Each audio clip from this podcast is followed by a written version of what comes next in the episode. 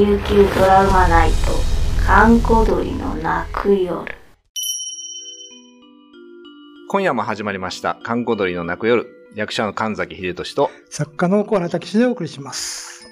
ということで今日もはい私のトラウマ映画紹介、はい。小原武史編ということで、はい。今日はどういう映画を？えーとね、燃える昆虫軍団っていう 映画があるんですけど、ちょっと名前は面白いですね。軍団なんですね。これね、あの、現代がはい。バグ、バグ、虫っていう、そのまま、ええストレートな。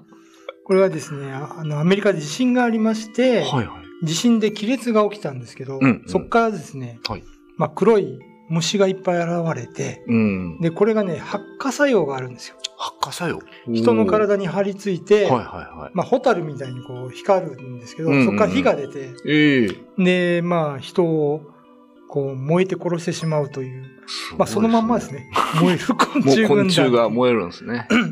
で、これ知能があるんですよ。ええ壁にうんこう張り付いて、英語のスペルみたいな文章になるんですよね。どこで英語を覚えたんだって思うんですけど、すごい。それで何コミュニケーションを取るんですかそう。なんですよ。す。で、最後ね、主人公もこう、昆虫にこう囲まれて、ええ燃えながら、はいはいあの、はい。谷底に落ちていくみたいな、そんな終わり方だったんですけど、ちょっと聞いてるだけだと面白い映画ね、なん面ですけど。白いですよ。そうなんですか？あのー本当の虫使ってますから、ええそうですね。これ、えーっと、何ですか？1975年ですから。そうです。やっぱ CG ない時代で。えで、しゃあの、ゴキブリの編集みたいな、そうかね。実際に使ってるんですよ。僕僕も来ましたけど、やっぱあの、昆虫の形ですよね。ええあれが、まあ、それこそね、ゴキちゃん系がぐじょぐじょいるっていうのもすでにもう、そねそれだけで結構恐怖ですよね。で、この当時ね、こういう昆虫がこう襲ってくる映画っていっぱいあったんですよ。あ、そうなんですね。日本でもね、昆虫大戦争ってあったんですよ。戦争しますか？昆虫がそうなんで。すよ。あなんか、その、まあ、いろいろな理由で、うん昆虫がこう増えて、うん。人を襲うんですけどね。はいはいはい。あのーこれ確か松竹映画だったと思うんですけど、うん結構えぐい、シーンがいっぱいあってあ、そうなんですね。まあ、大量に発生するっていう意味では、まあ、昆虫軍団と似てるんですけど、うんあのー例えば他にはですね、うんあの、スクワームって映画があったんですよ。ああ、ミミミズのやつ。はい。いや、あれスはクワームはね。這うもの。ミはミズ とかが、まあ、大量発生して、人を襲うというね。これね、ミミズが体の中に入ってくるんですよね。そう。それがこうなんか血管をくみたいにむにょむにょっていう、あの、描写が非常に、当時はね、あのー CG もないですからうん、多分特殊メイクでなんか皮貼り付けて、はいはい、そこはい。に本当のミミズを通したんですけど、いやあれは演技したくないですよね。ー最後ね、ミミズの中に埋もれていくとかね。そう。すごいですよあれはね、ね。結構ちょっと役者残酷物語に近いですよ、うんあれは。で、なんかね、あのー吸血の群れっていう映画もあったんですよ。おこれ、現代、フロッグ、フロッグ。カエル。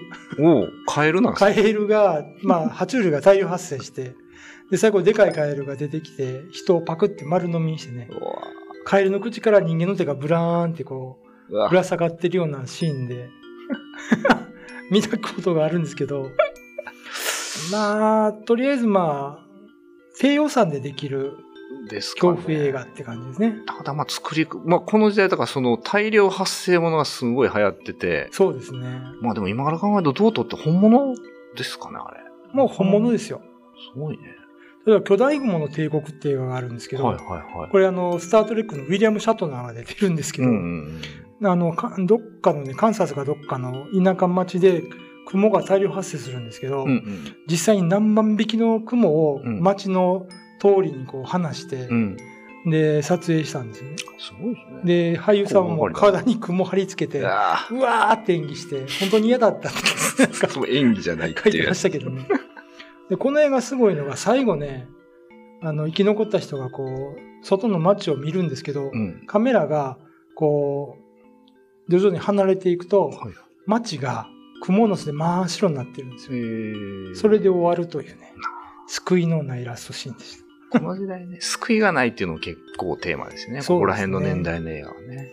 まあ、あの、自然を怪我したので、それに対する反逆というかね、自然が逆襲をしてるというようなまあ考え方だったと思うんですけどど。、えっ、と、燃える昆虫軍団。はい。こちらはですね、こちらもやっぱあの、サブスクの方では配信されてませんので、なるほどうん。えっ、と、アマゾンで、これは945円であ販売されてるということなんですが、ただちょっと、あの、ゴキちゃん苦手な方はちょっと、あ、そうですね。まあ、ゴキブリって言っても、ちょっと、あの、カブトムシに近いようなゴキブリ。ちょっと一度 YouTube であの画像を見ていただいてから、ね。あの、いけそうなら、はいぜひ見ていただけたらと思います。今夜のお相手は神崎秀俊と、小原武史でした。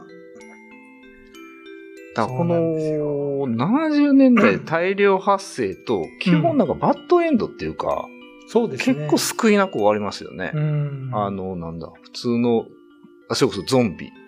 あ、ゾンビね。ね。うんゾンビは最後ヘリコプターでどこまで行くかみたいなんで終わるんですよね、そうそうそうあれもね。まあ、なんか、自然破壊とかがこうね、うん。いろいろあって。はいはいはい。で、まあ、言ったらゴジラとかも、うん。原爆で汚染されたところから出てきたあ、そうですね。えっと幽霊、幽霊じゃない怪獣ね爆ですね、あれ。水爆実験ですね。うん。だからなんかそういう、どっか、なんていう危機意識というか、はいはいはい自然を汚すことに対しての罪意識みたいなのがはいはい。人にあって、でそういうのがもてはやされたんでしょうね。なるほど。映画界でね。で、なんかそのまあ、ゴジラは水爆でしたけど、うん。あの、アメリカで、その、原爆の試験場とかで。アリが巨大化するというね、放射能 X って映画もあって、ああ、なるほどね。これ確か現代アント、アリ、あ、あり、そのままですね。そのままなんですけどね。まあなんかそういう映画がもてはやされた時期なんでしょうね、これね。やっぱこう放射能っていうのはやっぱなんか、あるんですか？ね。まあ、それが一番設定としてはね、やりやすいっていうか、うんその何かが巨大化しましたとか、突然変異をね、そこに持っていくのはやりやすいとはやりやすいですけど。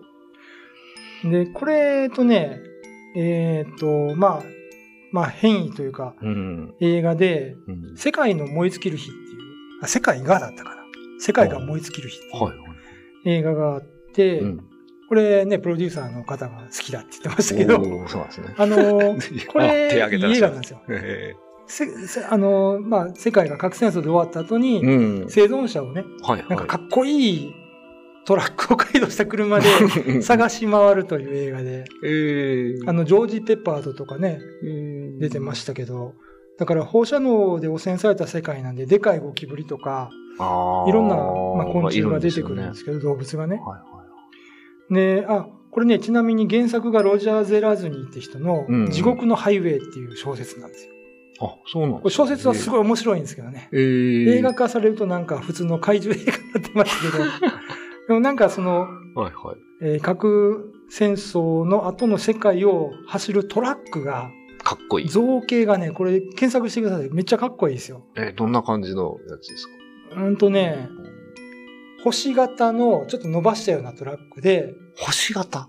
星っていうかダイヤモンド、なんろえかまぼこみたいね。1 2 3ナルトみたいな。六角形。六角形？六角形を伸ばしたみたいな、はいはいはい。まあ、なんて言うんですかね、改造したトラックなんですけど、あの、重火器が装備されてて、あなるほどですね。かっこいいんですよ。これがね、なんかあの、マッドマックスみいたいな感じですか？そうそうそこまでいかない。もうちょっと新しいんですけど。新しいですかね。これがね、ロジャー・ゼラズニーの小説だと、来ましたあの、バイクで出てくるんですよね。まあ、こバイクはね、ですね。そうそうそう。薄いわ。すごい。あのまあ戦車っぽいですか？重戦車。戦車っぽいかな。装甲車みたいあ、な。装甲車。あ、うん装甲車に近いかも。でも、でも若干生き物っぽいですよ、これも。ちょっと虫っぽいというか、うんうん。ね、足が4輪。まあ、4輪はあるか。3輪か。これタイヤもかっこいいですね、これ。かっこいいで3しょ。つぐらいあって。でもね、この映画の唯一の難点は、うんうん。ラス、あの、か核戦争でこう、破壊された世界を、はまあ、旅してるんですけど、い。うん。ラストでいきなりうん。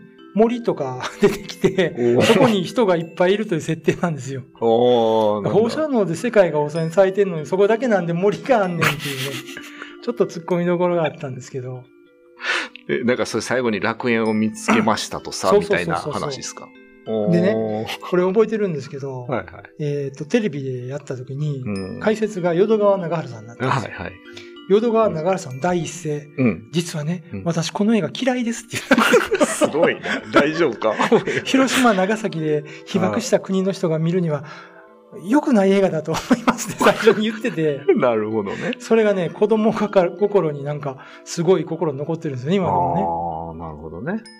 自分は好きだったんだけど、うん淀川さんが嫌いってった映画っていうね。なるほどね。まあまあそうですね。放射能っていうのはなかなかちょっとね、デリケートな話でもありますもんね。で、これさっきも言いましたけど、その原作ロジャー・ゼラズニー有名な作家さんなんですけど、うん。早川 SF 文庫でね、うん。あのー出てますので、はい地獄のハイウェイ。これは面白いです。なるほどね。こあれは、の作家として僕はこの小説多分トップ10ぐらいに入るぐらい好きなんですよ。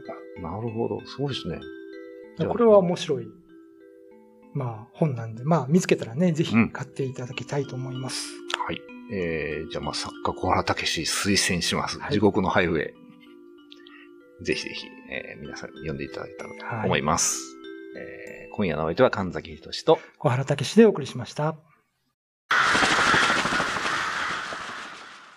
YouTube のチャンネル登録高評価 Twitter のフォローよろしくお願いしますポッドキャストも配信中詳しくは概要欄まで。